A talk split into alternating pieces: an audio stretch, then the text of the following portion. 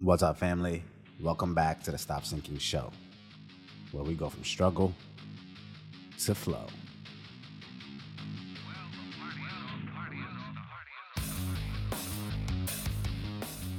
I'm going to keep this simple. Our tendency as humans to want to always have a problem to solve is quite possibly one of our greatest assets. But the problem with always having and looking for problems to solve is that there is a bit of contradictory motivation there.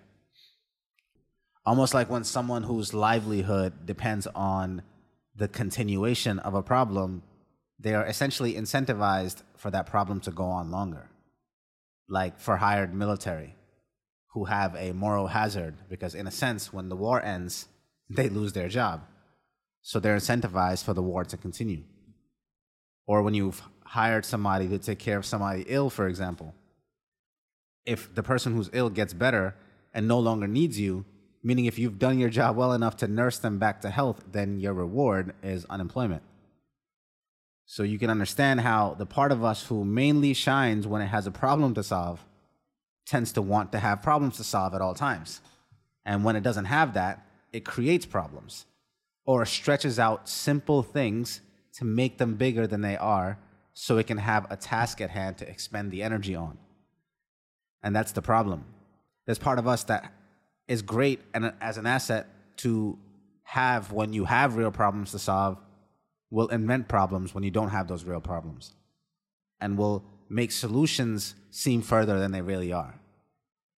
What I'm trying to reflect on and focused on in plain words is that things are simple. Most things are simpler than we make them. The problem with most of us is that we willingly like to complicate our life and then justify it and give beautiful reasons for why our life is so complicated. And the reality is that none of this is ever needed. None of us ever really need outside intervention to awaken us or tell us most things. You don't need me. The reality is that most of us already know 99% of everything that we need to be doing and are glaringly aware of the things that we are avoiding to do. Sure, someone might make you look at something in a different way or say something in a unique way that may have an impact on you in a different way than anything ever has before. But the reality is that you already know everything you need to be doing and everything you need to be knowing to at least get past the current gridlock in your life. And the chances are what you need to know to get past that step will present itself there. It's really not that complicated. But of course, why would you accept it to be this easy? And I can't tell you how many times I've heard people talk about their breakthroughs after so much reluctance and them almost circling around the solution, knowing it, but not considering it as a real thing because they say, could it really be this easy? No way. My problems require much more of a complicated solution. My business requires much more of an intricate offer. My product needs to be way more complicated. My relationship requires me to be overly creative and come up with constant, unique ways to show appreciation. But none of these things are the difference maker. It just really comes down to doing the simple things, doing more and more of the basics, and continue doing it while the other guys get tired. That doesn't sound so complicated, right? But you don't really want to believe this is all it takes, do you?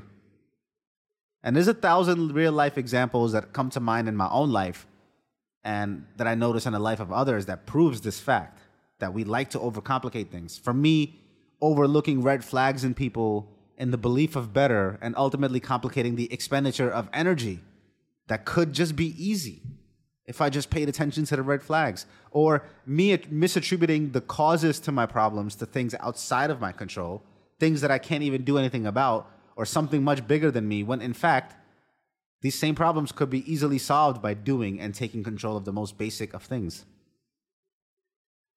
Anyway, in the interest of not making this any more complicated than it needs to be, I'll stop here. The solution is simple, and you already know it.